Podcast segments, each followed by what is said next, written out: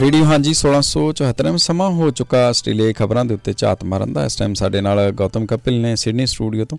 ਆਓ ਜਾਣਦੇ ਹਾਂ ਕਿਹੜੀਆਂ ਨੇ ਖਾਸ ਅਪਡੇਟਸ ਹਾਂਜੀ ਗੌਤਮ ਜੀ, ਤੁਸੀਂ ਆਨਰ ਹੋ। ਸਵਾਗਤ ਤੁਹਾਡਾ ਮੈਲਬਨ ਸਟੂਡੀਓ ਤੋਂ। ਹਾਂਜੀ, ਬਹੁਤ ਧੰਨਵਾਦ ਸੰਜੇ ਜੀ ਔਰ ਸਾਰੀ ਸਰੋਤਿਆਂ ਨੂੰ।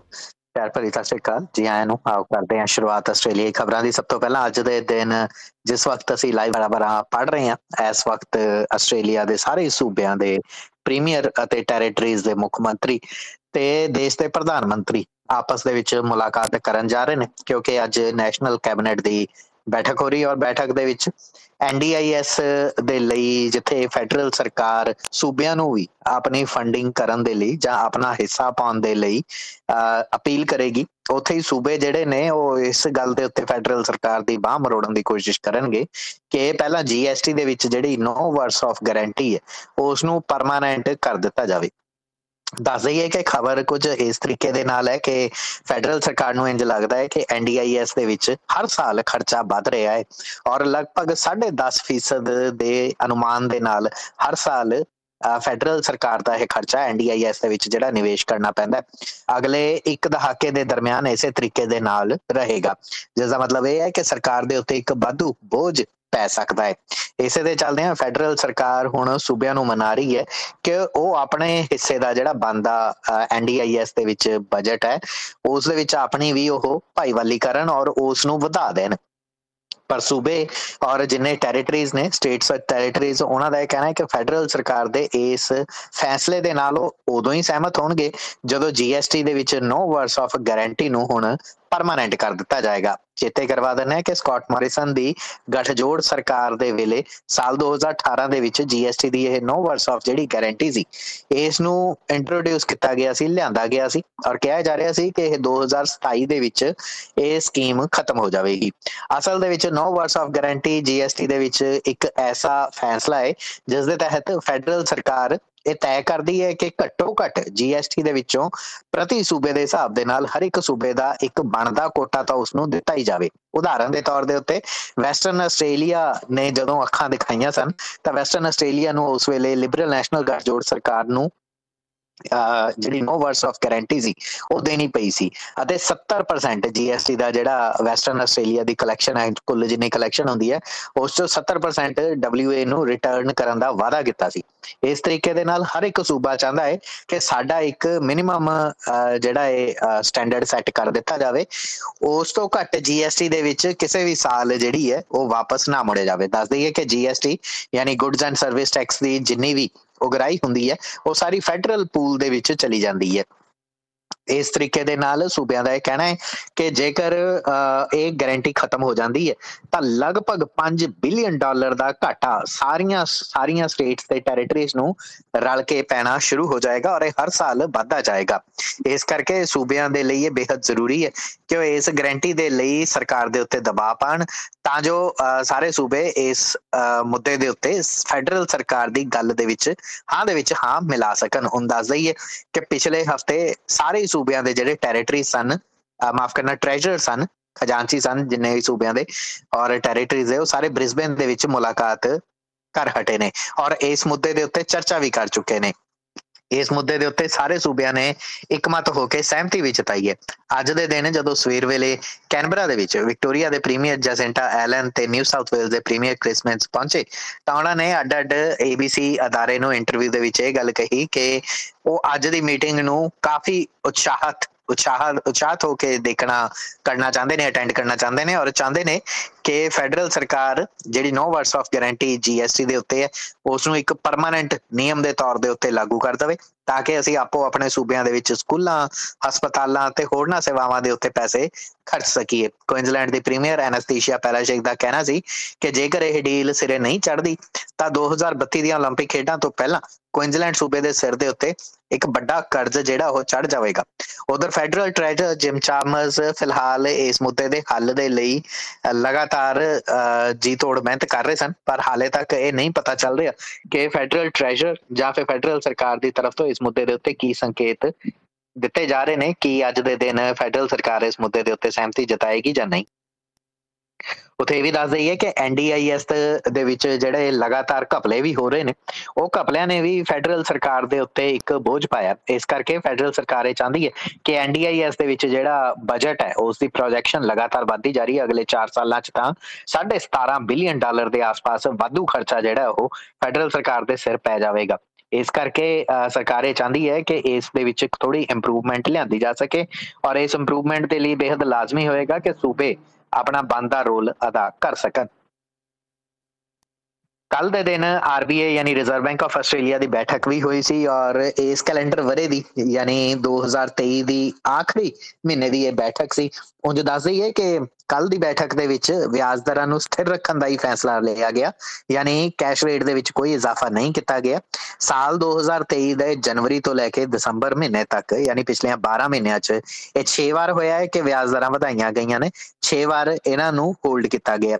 ਪਰ ਜੇਕਰ ਮਈ 2022 ਤੋਂ ਬਾਅਦ ਦੀ ਗੱਲ ਕਰੀਏ ਜਦੋਂ ਵਿਆਜ ਦਰਾਂ ਇਤਿਹਾਸਕ 0.01% ਦੇ ਉੱਤੇ ਟਿਕੀਆਂ ਹੋਈਆਂ ਸਨ, ਉਦੋਂ ਤੋਂ ਲੈ ਕੇ ਹੁਣ ਤੱਕ ਲਗਾਤਾਰ 13 ਵਾਰ ਵਿਆਜ ਦਰਾਂ ਦੇ ਵਿੱਚ ਇਜ਼ਾਫਾ ਕੀਤਾ ਜਾ ਚੁੱਕਿਆ ਹੈ। ਕੱਲ ਦੇ ਦਿਨ ਮਾਰਟਿਨ ਪਲੇਸ ਵਾਲੇ ਹੈੱਡਕੁਆਰਟਰ ਦੇ ਵਿੱਚ, ਸਿਡਨੀ ਦੇ ਅੰਦਰ ਜਦੋਂ ਆਰਬੀਏ ਦੇ ਸਾਰੇ ਬੋਰਡ ਦੇ ਮੈਂਬਰ ਜਦੋਂ ਬੈਠਦੇ ਨੇ, ਤਾਂ ਉਹਨਾਂ ਨੇ ਇਕਮਤ ਹੋ ਕੇ ਇਸ ਗੱਲ ਦੇ ਉੱਤੇ ਫੈਸਲਾ ਲਿਆ ਕਿ ਆਸਟ੍ਰੇਲੀਆ ਨੂੰ ਫਿਲਹਾਲ ਕੂਲ ਡਾਊਨ ਯਾਨੀ ਕਿ ਇੱਥੋਂ ਦੀ ਆਰਥਿਕਤਾ ਨੂੰ ਫਿਲਹਾਲ ਠੰਡਾ ਹੀ ਰਹਿਣ ਦਿੱਤਾ ਜਾਵੇ ਤੇ 4.35% ਦੇ ਉੱਤੇ ਨਗਦੀ ਦਰ ਨੂੰ ਬਰਕਰਾਰ ਰੱਖਿਆ ਜਾਵੇ। ਉਥੇ ਹੀ ਨਵੇਂ ਲਾਅ ਅੱਜ ਦੇ ਦਿਨ ਸੈਨੇਟ ਦੇ ਵਿੱਚ ਪਾਸ ਹੋ ਸਕਦੇ ਨੇ। ਪਿਛਲੇ ਕਈ ਦਿਨਾਂ ਦੇ ਦਰਮਿਆਨ ਤੁਹਾਨੂੰ ਦੱਸ ਦਈਏ ਕਿ 140 ਡਿਟੇਨੀਜ਼ ਨੂੰ ਜਿਹੜੇ ਇਮੀਗ੍ਰੇਸ਼ਨ ਡਿਟੈਂਸ਼ਨ ਸੈਂਟਰਾਂ 'ਚ ਬੰਦ ਸਨ, ਉਹਨਾਂ ਨੂੰ ਆਪਣੀ ਸਜ਼ਾ ਜਾਂ ਇੰਜ ਕਹਿ ਲਓ ਕਿ ਡਿਟੈਂਸ਼ਨ ਸੈਂਟਰਾਂ ਦੇ ਵਿੱਚ ਬਣਦੀ ਮਿਆਦ ਦੇ ਨਾਲੋਂ ਵਧੇਰੇ ਸਮਾਂ ਗੁਜ਼ਾਰਨ ਤੋਂ ਬਾਅਦ ਹਾਈ ਕੋਰਟ ਦੇ ਫੈਸਲੇ ਦੇ ਚੱਲਦੇ ਆ ਆਸਟ੍ਰੇਲੀਆ ਦੇ ਵਿੱਚ ਆਉਣ ਦੀ ਇਜਾਜ਼ਤ ਦਿੱਤੀ ਗਈ ਸੀ। ਪਰ ਹੁਣ ਇੱਕ ਤੋਂ ਬਾਅਦ ਇੱਕ ਡਿਟੇਨੀਜ਼ ਜਿਹੜੇ ਨੇ, ਪਨਾਹਗਾਰ ਜਿਹੜੇ ਨੇ, ਉਹਨਾਂ ਦੇ ਉੱਤੇ ਮੁਕੱਦਮੇ ਆਸਟ੍ਰੇਲੀਆ ਦੇ ਵਿੱਚ ਦਰਜ ਕੀਤੇ ਜਾ ਰਹੇ ਨੇ। ਕੱਲ ਦੇ ਦਿਨ ਵਿਕਟੋਰੀਆ ਪੁਲਿਸ ਨੇ ਇਮਰਾਨ ਦਾਦ ਨਾਂ ਦੇ ਇੱਕ 33 ਸਾਲਾ ਵਿਅਕਤੀ ਨੂੰ ਡੈਨੀਡੋਂਗ ਤੋਂ ਗ੍ਰਿਫਤਾਰ ਕੀਤਾ। ਇਸ ਦੇ ਉੱਤੇ ਪਹਿਲਾਂ ਵੀ ਕਈ ਅਪਰਾਧ ਸਨ। ਸੈਕਸ ਆਫੈਂਡਰ ਦੇ ਤੌਰ ਦੇ ਉੱਤੇ ਇਸ ਦਾ ਨਾਮ ਸਾਹਮਣੇ ਆਇਆ ਸੀ। ਖਬਰ ਪਹਿਲਾਂ ਵੀ ਤੁਹਾਡੇ ਨਾਲ ਕੱਲ ਦੇ ਦਿਨ ਸਾਂਝੀ ਕੀਤੀ ਸੀ, ਪਰ ਹੁਣ ਇਹਨੂੰ 24 ਨਵੰਬਰ ਦੇ ਦਿਨ ਇੱਕ ਹੋਰ ਹਾਦਸੇ ਦੇ ਵਿੱਚ, ਇੱਕ ਹੋਰ ਅਪਰਾਧ ਦੇ ਵਿੱਚ ਸ਼ਮੂਲੀਅਤ ਹੋਣ ਦੇ ਚੱਲਦਿਆਂ ਅਦਾਲਤ 'ਚ ਪੇਸ਼ ਕੀਤਾ ਗਿਆ ਸੀ। ਜਿੱਥੇ ਫਿਲਹਾਲ ਪੁਲਿਸ ਨੇ ਇਸ ਤੇ ਅਪਰਾਧ ਦੀ ਪੁਸ਼ਟੀ ਤਾਂ ਨਹੀਂ ਕੀਤੀ ਹੈ ਪਰ ਇੰਨਾ ਜ਼ਰੂਰ ਕਿਹਾ ਕਿ ਡੈਨੀਨੋਂਗ ਮੈਜਿਸਟ੍ਰੇਟ ਕੋਰਟ ਨੇ ਫਿਲਹਾਲ ਇਸ ਨੂੰ 14 ਦਸੰਬਰ ਤੱਕ ਕਸਟਡੀ ਦੇ ਵਿੱਚ ਰਹਿਣ ਦੇ ਲਈ ਭੇਜ ਦਿੱਤਾ ਹੈ ਅੱਜ ਦੇ ਦਿਨ ਹੋ ਸਕਦਾ ਹੈ ਕਿ ਸੈਨੇਟ ਦੇ ਵਿੱਚ ਇਸ ਮੁੱਦੇ ਦੇ ਇੱਕ ਨਵਾਂ ਕਾਨੂੰਨ ਜਿਹੜਾ ਲੈ ਕੇ ਆਂਦਾ ਜਾ ਸਕੇ ਕਿ ਜਿਹੜੇ ਰਜਿਸਟਰਡ ਸੈਕਸ ਆਫੈਂਡਰਸ ਨੇ ਉਹਨਾਂ ਨੂੰ ਘੱਟੋ ਘੱਟ ਡਿਟੈਂਸ਼ਨ ਸੈਂਟਰਾਂ ਦੇ ਵਿੱਚੋਂ ਬਾਹਰ ਕੱਢਦਿਆਂ ਹੀ ਜੇਲ੍ਹ ਦੇ ਵਿੱਚ ਭੇਜ ਦਿੱਤਾ ਜਾਵੇ। ਵਿਕਟੋਰੀਆ ਪੁਲਿਸ ਦਾ ਕਹਿਣਾ ਹੈ ਕਿ ਇਸ ਤੋਂ ਪਹਿਲਾਂ ਵੀ ਇੱਕ ਡਿਟੇਨੀ ਨੂੰ ਜਿਹੜਾ ਗ੍ਰਿਫਤਾਰ ਕੀਤਾ ਗਿਆ ਸੀ। ਰਜਿਸਟਰਡ ਸੈਕਸ ਆਫੈਂਡਰ ਜਿਹੜੇ ਨੇ ਵਿਕਟੋਰੀਆ ਦੇ ਵਿੱਚ, ਉਹਨਾਂ ਦੇ ਉੱਤੇ ਆਫੈਂਡਰ ਰਜਿਸਟ੍ਰੇਸ਼ਨ ਐਕਟ 2004 ਦੇ ਤਹਿਤ ਸਖਤ ਧਾਰਾਵਾਂ ਲਗਾ ਕੇ ਸਜ਼ਾ ਦੇਣ ਦਾ ਇੱਕ ਵਿਕਲਪ ਵੀ ਮੌਜੂਦ ਹੈ।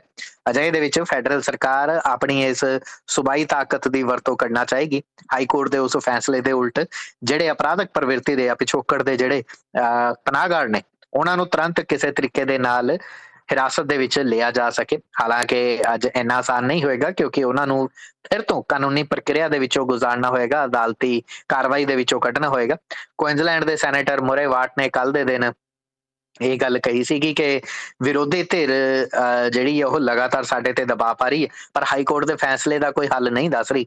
ਚੇਤੇ ਕਰਵਾ ਦਈਏ ਕਿ ਪੀਟਰ ਡਟਨ ਤੇ ਉਹਨਾਂ ਦੀ ਜਿਹੜੀ ਪਾਰਟੀ ਉਹ ਲਗਾਤਾਰ ਪ੍ਰਧਾਨ ਮੰਤਰੀ ਐਂਥਨੀ ਅਲਬਨੀਜ਼ੀ ਔਰ ਇਮੀਗ੍ਰੇਸ਼ਨ ਮਿਨਿਸਟਰ ਐਂਡਰਿਊ ਜਾਇਲਸ ਦੇ ਉੱਤੇ ਇਸ ਮੁੱਦੇ ਨੂੰ ਲੈ ਕੇ ਦਬਾਅ ਪਾ ਰਹੇ ਨੇ ਕਿ 140 ਦੇ ਕਰੀਬ ਜਿਹੜੇ ਡਿਟੇਨੀਜ਼ ਨੇ ਉਹਨਾਂ ਨੂੰ ਜਦੋਂ ਰਿਹਾ ਕਰਕੇ ਹਾਈ ਕੋਰਟ ਦੇ ਫੈਸਲੇ ਦੇ ਮੁਤਾਬਕ ਆਸਟ੍ਰੇਲੀਆ 'ਚ ਲਿਆਂਦਾ ਗਿਆ ਤਾਂ ਇਸ ਮੁੱਦੇ ਨੂੰ ਸਹੀ ਢੰਗ ਦੇ ਨਾਲ ਸਰਕਾਰ ਹੱਲ ਨਹੀਂ ਕਰ ਸਕੀ।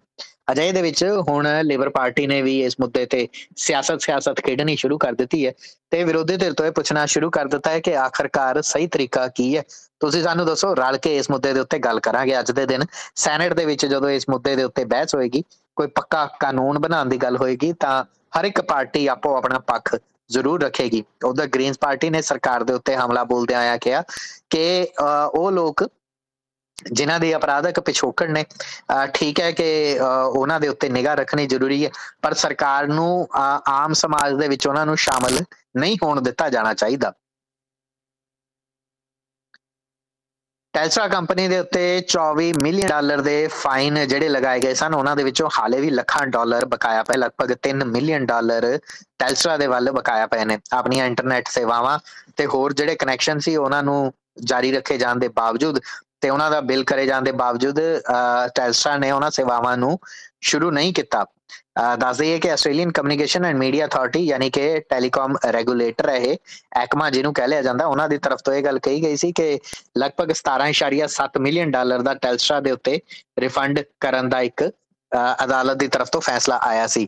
ਜਦਕਿ 3.4 ਮਿਲੀਅਨ ਡਾਲਰ ਹਾਲੇ ਵੀ ਇਸ ਸਾਲ ਦੇ ਅਖੀਰ ਦੇ ਵਿੱਚ ਕੰਪਨੀ ਦੇ ਵੱਲ ਬਕਾਇਆ ਪਿਆ ਦੱਸ ਦਈਏ ਕਿ ਕੰਪਨੀ ਨੇ 6500 ਦੇ ਕਰੀਬ ਗ੍ਰਾਹਕਾਂ ਤੋਂ 2600 ਡਾਲਰ ਦੇ ਆਸ-ਪਾਸ ਔਸਤ ਦੇ ਤੌਰ ਦੇ ਉੱਤੇ ਜਿਹੜਾ ਸੀਗਾ ਉਹ ਖਰਚਾ ਚਾਰਜ ਕੀਤਾ ਸੀ ਅਪ੍ਰੈਲ 2012 ਤੋਂ ਲੈ ਕੇ ਅਗਸਤ 2023 ਦੇ ਦਰਮਿਆਨ। ਹਾਲਾਂਕਿ ਬਾਵਜੂਦ ਇਸ ਦੇ ਟੈਲਸਟਰਾ ਕੰਪਨੀ ਦੀਆਂ ਸੇਵਾਵਾਂ ਬਾਧਤ ਹੁੰਦੀਆਂ ਰਹੀਆਂ, ਖਤਮ ਹੁੰਦੀਆਂ ਰਹੀਆਂ ਜਾਂ ਫਿਰ ਬਿਨਾਂ ਕਿਸੇ ਸੇਵਾ ਦੇ ਇਹ ਬਿਲਿੰਗ ਜਿਹੜੀ ਆ ਆਂਦੀ ਰਹੀ, ਅਜਿਹੇ ਦੇ ਵਿੱਚ ਇਹਨਾਂ ਛੋਟੇ ਵਪਾਰਕ ਅਦਾਰਿਆਂ ਨੂੰ ਜਾਂ ਫਿਰ ਘਰਾਂ ਨੂੰ ਇੱਕ ਕਰਜ਼ੇ ਦੇ ਬੋਝ ਦੇ ਥੱਲੇ ਇਹ ਆ ਗਏ ਸਨ ਜਿਸ ਦੇ ਚੱਲਦਿਆਂ ਟੈਲਸਟਰਾ ਦੇ ਉੱਤੇ ਇਹ ਜਿਹੜਾ ਮੁਕੱਦਮਾ ਚੱਲਿਆ ਸੀ ਔਰ ਰੋਂਗ ਬਿਲਿੰਗ ਦੇ ਚੱਲਦਿਆਂ ਲਗਭਗ 10000 ਗ੍ਰਾਹਕਾਂ ਦੇ ਨਾਲ ਜਿਹੜੀ ਰੋਂਗ ਬਿਲਿੰਗ ਦੇ ਚੱਲਦਿਆਂ ਟੈਲਸਟਰਾ ਨੂੰ ਇਹ ਜਿਹੜਾ ਜੁਰਮਾਨਾ ਉਹ ਸੁਣਾਇਆ ਗਿਆ ਸੀ। ਉਥੇ ਹੀ ਆਸਟ੍ਰੇਲੀਆ ਦੇ ਵਿੱਚ ਇਸ ਵਕਤ ਪੜ੍ਹਾਈ ਦਾ ਜਿਹੜਾ ਸਟੈਂਡਰਡ ਹੈ, ਖਾਸ ਤੌਰ ਦੇ ਉੱਤੇ ਹਾਈ ਸਕੂਲਿੰਗ ਹਾਈ ਸਕੂਲਾਂ ਦੇ ਵਿੱਚ ਉਸ ਦੇ ਉੱਤੇ ਸਵਾਲ ਖੜੇ ਹੋ ਰਹੇ ਨੇ, ਖਾਸ ਤੌਰ ਦੇ ਉੱਤੇ ਜਿਹੜੇ OECD ਯਾਨੀ ਵਿਕਸਿਤ ਮੁਲਕਾਂ ਦੀ ਇੱਕ ਸੂਚੀ ਹੈ, ਜਿਸ ਦੇ ਵਿੱਚ ਆਸਟ੍ਰੇਲੀਆ ਦਾ ਸਟੈਂਡਰਡ ਕੋਈ ਬਹੁਤਾ ਵਧੀਆ ਵੀ ਨਜ਼ਰ ਨਹੀਂ ਆਉਂਦਾ। ਖਾਸ ਤੌਰ ਦੇ ਉੱਤੇ ਜਦੋਂ ਰੀਡਿੰਗ ਜਾਂ ਲਿਟਰੇਸੀ ਦੀ ਗੱਲ ਆਂਦੀ ਹੈਗੀ ਹੈ, ਉੱਥੇ ਆਸਟ੍ਰੇਲੀਆ ਦਾ ਸਕੋਰ ਜਿਹੜਾ ਹੈ ਪਿਛਲੇ ਸਾਲ ਦੇ ਮੁਕਾਬਲੇ ਘਟਿਆ ਹੋਇਆ ਦਿਖਾਈ ਦਿੰਦਾ Australia, Singapore, Ireland, Japan, Korea, Estonia ਜਾਂ ਚੀਨ ਦਾ ਜਿਹੜਾ ਮਕਾਓ ਟਾਪੂ ਦੇਸ਼ ਹੈ, ਕੈਨੇਡਾ, ਐਸੇ ਦੇਸ਼ਾਂ ਦੇ ਨਾਲੋਂ ਪਛੜਦਾ ਨਜ਼ਰ ਆਂਦਾ ਹੈ। ਅਮਰੀਕਾ ਨਿਊਜ਼ੀਲੈਂਡ ਹਾਂਗਕਾਂਗ ਤੇ ਬਰਤਾਨੀਆ ਦੇ ਬਰਾਬਰ ਖੜਾ ਨਜ਼ਰ ਆਂਦਾ ਹੈ। ਜਦੋਂ ਰੀਡਿੰਗ ਦੀ ਗੱਲ ਆਂਦੀ ਹੈ ਓਵਰਆਲ ਆਸਟ੍ਰੇਲੀਆ ਦੀ ਪਰਫਾਰਮੈਂਸ ਜਿਹੜੀ ਹੈ ਪੀਆਈਐਸਏ ਟੈਸਟ ਜਿਹਨੂੰ ਕਿਹਾ ਜਾਂਦਾ ਜਿਹੜਾ ਸਾਰੇ ਵਿਕਸਿਤ ਮੁਲਕਾਂ ਦੇ ਵਿੱਚ ਲਿਆ ਜਾਂਦਾ ਹੈ। Programme for international student assessment PISA ਵੀ ਇਸ ਨੂੰ ਕਹਿ ਦਿੰਦੇ ਨੇ। ਇਸ ਦੇ ਵਿੱਚ ਆਸਟ੍ਰੇਲੀਆ ਦੀ ਰੈਂਕਿੰਗ ਪਿਛਲੇ ਕੁਝ ਸਾਲਾਂ ਦੇ ਦਰਮਿਆਨ ਲਗਾਤਾਰ ਥੱਲੇ ਜਾਂਦੀ ਜਾ ਰਹੀ ਹੈ। ਇੱਥੇ ਦੱਸ ਦਈਏ ਕਿ ਇਸ ਸਟੈਂਡਰਡ ਟੈਸਟ ਦੇ ਵਿੱਚ ਇਹ ਦੇਖਿਆ ਗਿਆ ਕਿ ਆਸਟ੍ਰੇਲੀਆ 81 ਮੁਲਕਾਂ ਦੇ 7 ਲੱਖ ਵਿਦਿਆਰਥੀਆਂ ਨੇ ਭਾਗ ਲਿਆ। ਆਸਟ੍ਰੇਲੀਆ ਦੇ ਲਗਭਗ 743 ਸਕੂਲੀ ਵਿਦਿਆਰਥੀ ਜਿਹੜੇ ਸਨ, ਉਹਨਾਂ ਨੇ ਇਸ ਦੇ ਵਿੱਚ ਹਿੱਸਾ ਲਿਆ।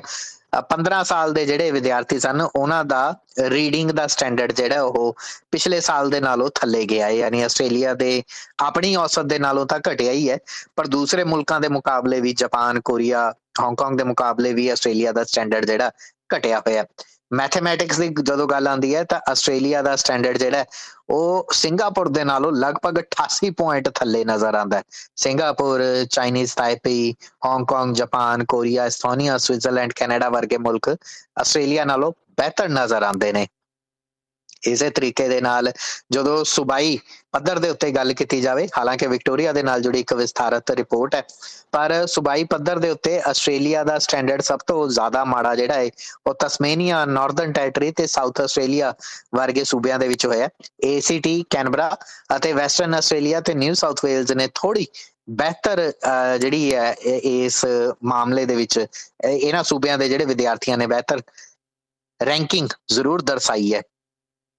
ਵਿਕਟੋਰੀਆ ਦੇ ਜਿਹੜੇ ਟੀਨਸ ਟੀਨੇਜ ਦੇ ਵਿੱਚ ਜਿਹੜੇ ਬੱਚੇ ਗੁਜ਼ਰ ਰਹੇ ਨੇ, ਉਹਨਾਂ ਦੇ ਵਿੱਚ ਇਸ ਵਕਤ ਰੀਡਿੰਗ ਮੈਥਮੈਟਿਕ ਤੇ ਨਿਊਮਰੇਸੀ ਦੇ ਜਿਹੜੇ ਜਿਹੜੇ ਸਟੈਂਡਰਡ ਨੇ ਉਹ ਥੱਲੇ ਡਿੱਗਦੇ ਦਿਖਾਈ ਦੇ ਰਹੇ ਨੇ। 2003 ਦੇ ਵਿੱਚ, ਸਾਲ 2003 ਦੇ ਵਿੱਚ ਵਿਕਟੋਰੀਆ ਸੂਬੇ ਦੇ ਜਿਹੜੇ 14 ਸਾਲ ਦੇ ਬੱਚੇ ਜਿਹੜੇ ਸਵਾਲ ਹੱਲ ਕਰ ਪਾ ਰਹੇ ਸੀ, ਉਹ ਇਸ ਵਕਤ 15 ਸਾਲ ਜਾਂ ਉਸ ਤੋਂ ਵੱਧ ਉਮਰ ਦੇ ਵਿਕਟੋਰੀਆਈ ਬੱਚੇ ਵੀ ਨਹੀਂ ਹੱਲ ਕਰ ਪਾ ਰਹੇ। ਇੰਟਰਨੈਸ਼ਨਲ ਸਟੈਂਡਰਡ ਦੇ ਉੱਤੇ ਵੀ ਵਿਕਟੋਰੀਆ ਦੇ ਬੱਚਿਆਂ ਦਾ ਜਿਹੜਾ ਪੜ੍ਹਾਈ ਦਾ ਮਿਆਰ ਹੈ, ਉਹ ਥੱਲੇ ਡਿੱਗਿਆ ਹੋਇਆ ਦਿਖਾਈ ਦਿੰਦਾ ਹੈ ਦੱਸ ਦਈਏ ਕਿ ਵਿਕਟੋਰੀਆ ਦੇ ਜਿਹੜਾ ਸਾਲਾਨਾ ਜਿਹੜੀ ਇੱਕ ਰੈਂਕਿੰਗ ਹੈ ਉਹ 488 ਪੁਆਇੰਟ ਮੈਥਸ ਦੇ ਵਿੱਚ ਦਿਖਾਈ ਦਿੱਤੀ ਹੈ। ਯਾਨੀ ਕਿ ਪਿਛਲੇ 10 ਸਾਲਾਂ ਦੇ ਵਿੱਚ 23 ਪੁਆਇੰਟ ਥੱਲੇ ਇਹ ਰੈਂਕਿੰਗ ਜਿਹੜੀ ਓਵਰਆਲ ਰੈਂਕਿੰਗ ਵਿਕਟੋਰੀਆ ਦੇ ਸਟੂਡੈਂਟਸ ਦੀ, ਉਹ ਥੱਲੇ ਜਾ ਚੁੱਕੀ ਹੈ। ਫੈਡਰਲ ਫੰਡਿੰਗ ਦੇ ਬਾਵਜੂਦ ਸਕੂਲਾਂ ਦੇ ਵਿੱਚ ਵਿਕਟੋਰੀਆ ਦੇ ਸਕੂਲਾਂ ਦੇ ਵਿੱਚ ਇਸ ਵਕਤ ਬੱਚੇ ਜਿਹੜੇ ਨੇ, ਉਹ ਮੈਥਸ ਦੇ ਇੰਟਰਨੈਸ਼ਨਲ ਸਟੈਂਡਰਡ ਨੂੰ ਹਾਸਲ ਨਹੀਂ ਕਰ ਪਾ ਰਹੇ। ਇਸ ਤੋਂ ਇਲਾਵਾ ਸਾਇੰਸ ਤੇ ਰੀਡਿੰਗ ਦੇ ਵਿੱਚ ਵੀ ਵਿਕਟੋਰੀਆ ਦੇ ਬੱਚੇ ਜਿਹੜੇ ਨੇ, ਪਛੜਦੇ ਨਜ਼ਰ ਆ ਰਹੇ ਨੇ।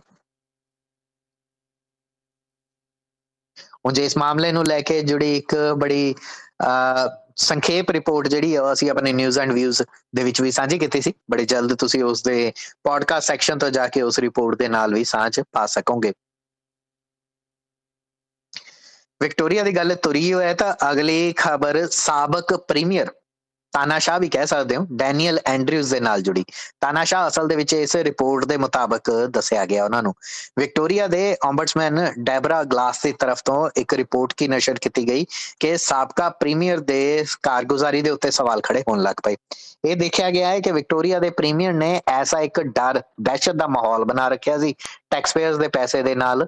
ਜਿਸ ਦੇ ਚੱਲਦਿਆਂ ਉਹਨਾਂ ਦੇ ਦਫ਼ਤਰ ਦੇ ਵਿੱਚੋਂ ਕੋਈ ਖਬਰ ਬਾਹਰ ਜਾਈ ਨਹੀਂ ਸੀ ਪਾਰੀ ਮਿਸ ਗਲਾਸ ਨੇ ਜਿਹੜੇ ਵਿਕਟੋਰੀਆ ਦੇ ਓਮਬਡਸਮੈਨ ਨੇ, ਉਹਨਾਂ ਨੇ ਆਪਣੀ ਰਿਪੋਰਟ ਦੇ ਵਿੱਚ ਇਹ ਗੱਲ ਪਾਇਆ ਕਿ ਵਿਕਟੋਰੀਆ ਦੇ ਪ੍ਰੀਮੀਅਰ ਦੇ ਪ੍ਰੀਮੀਅਰ ਦੇ ਦਫ਼ਤਰ ਦੇ ਵਿੱਚ ਸਾਲ 2022 ਦੇ ਅੰਦਰ ਐਨੇ ਵਿਅਕਤੀ ਭਰਤੀ ਕੀਤੇ ਹੋਏ ਸਨ, ਜਿਨੇ ਪ੍ਰਾਈਮ ਮਿਨਿਸਟਰ ਆਫਿਸ ਤੇ ਨਿਊ ਸਾਊਥ ਵੇਲਸ ਦੇ ਪ੍ਰੀਮੀਅਰ ਦੇ ਆਫਿਸ ਨੂੰ ਰਲਾ ਕੇ ਵੀ ਉਹਦੇ ਬਰਾਬਰ ਗਿਣਤੀ ਨਹੀਂ ਪਾਉਂਦੀ।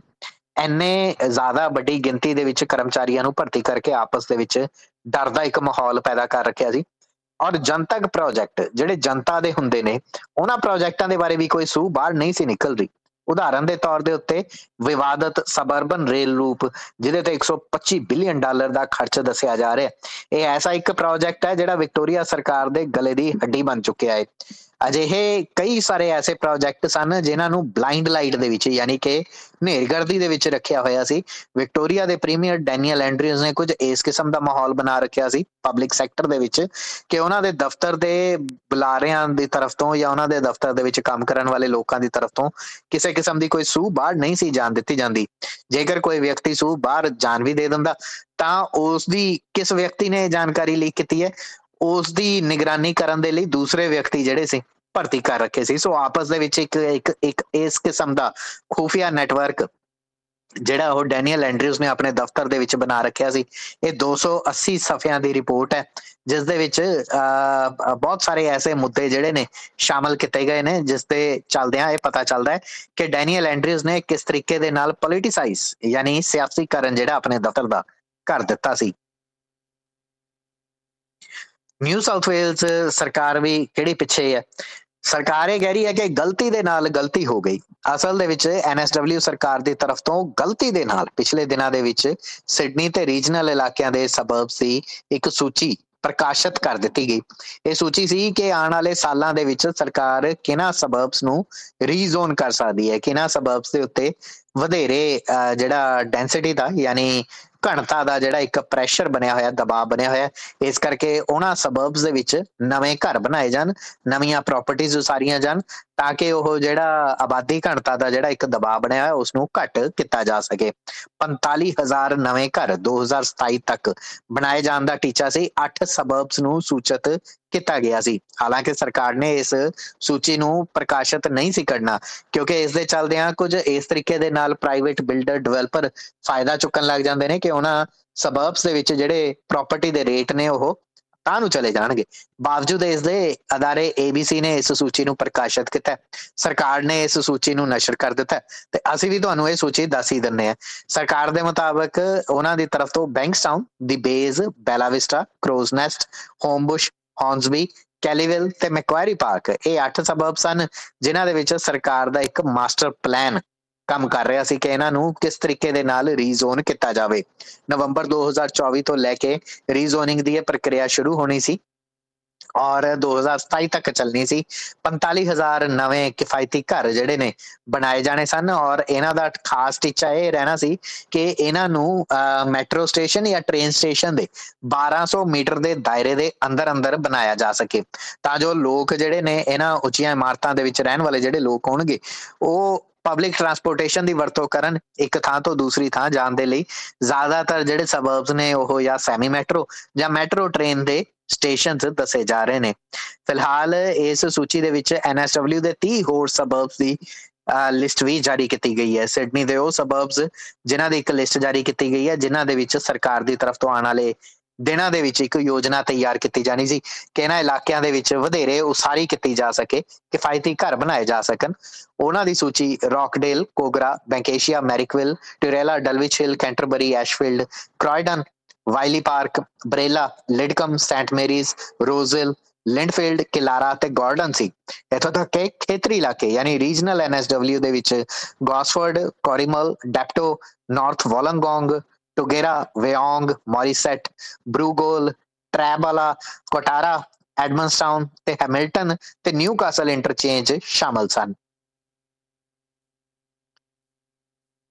ਆਸਟ੍ਰੇਲੀਆ ਦੇ ਸਭ ਤੋਂ ਕੁਖਿਆਤ ਤੇ ਲੋੜਿੰਦੇ ਵਿਅਕਤੀ ਜਿਹੜੇ ਗੈਂਗ ਗੈਂਗ ਲੈਂਡ ਦੀ ਜਿਹੜੀ ਇੱਕ ਫਿਗਰ ਦੱਸੀ ਜਾ ਰਹੀ ਹੈ, ਮਸੂਦ ਜ਼ਕਾਰੀਆ, ਉਸ ਨੂੰ ਆਖਰਕਾਰ ਜਿਹੜਾ ਇੱਕ ਕਤਲ ਦੇ ਇਲਜ਼ਾਮ ਦੇ ਵਿੱਚ, ਕਤਲ ਦੀ ਸਾਜ਼ਿਸ਼ ਰਚਨ ਦੇ ਇਲਜ਼ਾਮ ਦੇ ਵਿੱਚ ਤੁਰਕੀ ਤੋਂ ਸਿਡਨੀ ਲਿਆਂਦਾ ਗਿਆ। ਦੱਸ ਦਈਏ ਕਿ ਇਸ 28 ਸਾਲਾ ਵਿਅਕਤੀ ਨੂੰ ਗ੍ਰਿਫਤਾਰ ਕਰਕੇ ਪਹਿਲਾਂ ਡਾਰਵਿਨ ਹਵਾਈ ਅੱਡੇ ਲਿਆਂਦਾ ਗਿਆ, ਜਿੱਥੋਂ ਬਾਅਦ ਇਸ ਨੂੰ ਡਿਪੋਰਟ ਕਰਕੇ ਹੁਣ ਸਿਡਨੀ ਭੇਜ ਦਿੱਤਾ ਗਿਆ।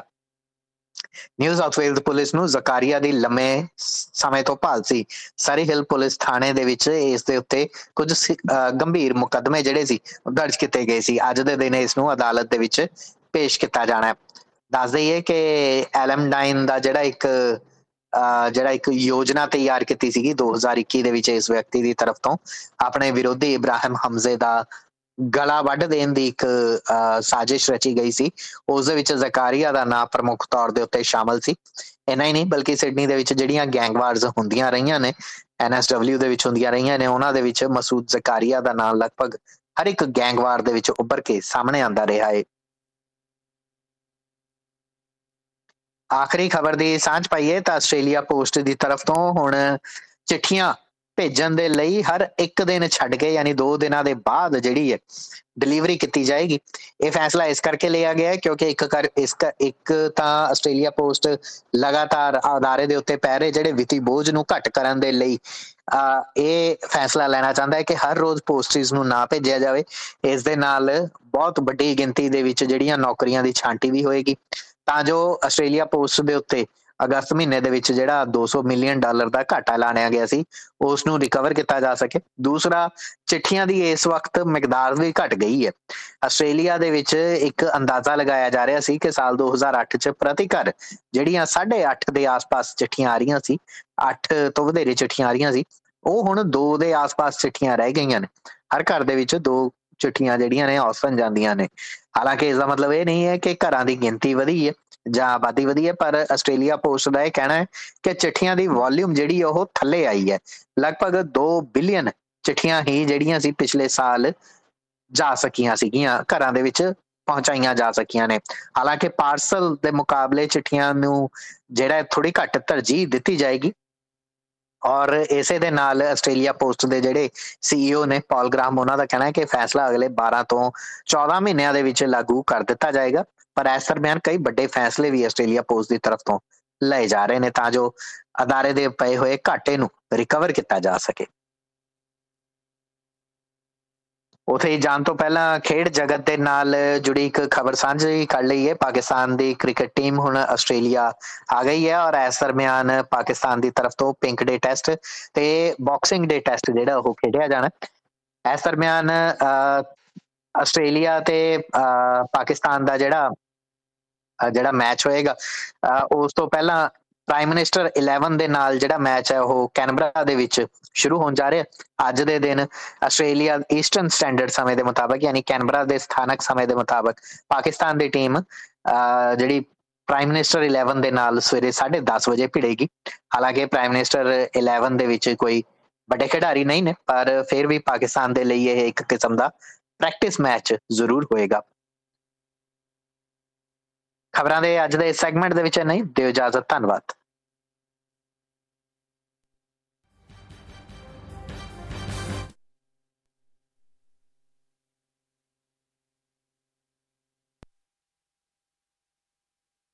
Insurance, insurance.